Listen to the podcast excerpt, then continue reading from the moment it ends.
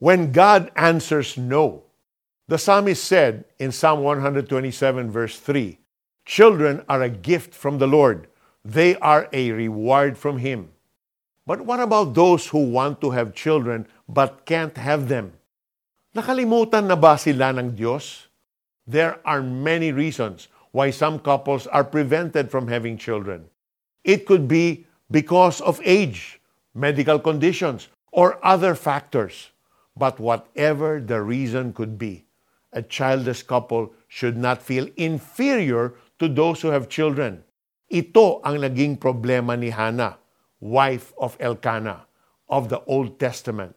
Her husband's other wife, Penina, who had children, kept provoking her in order to irritate her. This went on year after year. Whenever Hannah went up to the house of the Lord, her rival provoked her till she wept and would not eat.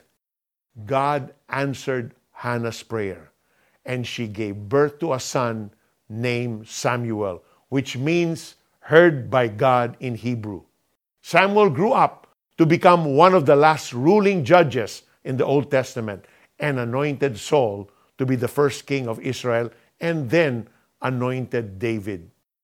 Not all stories of childless people, however, end like Hannah's.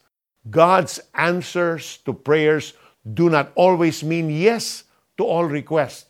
Pero makakasiguro tayo na ang Diyos na ang siyang may likha sa lahat ay mas matalino sa atin. The giver chooses what gifts to give and to whom. Whatever we are given, we can trust that He, our loving and sovereign Father, has given us what's best without us needing to know the reason why. Let us pray. My Heavenly Father, help me trust you when your answer is no.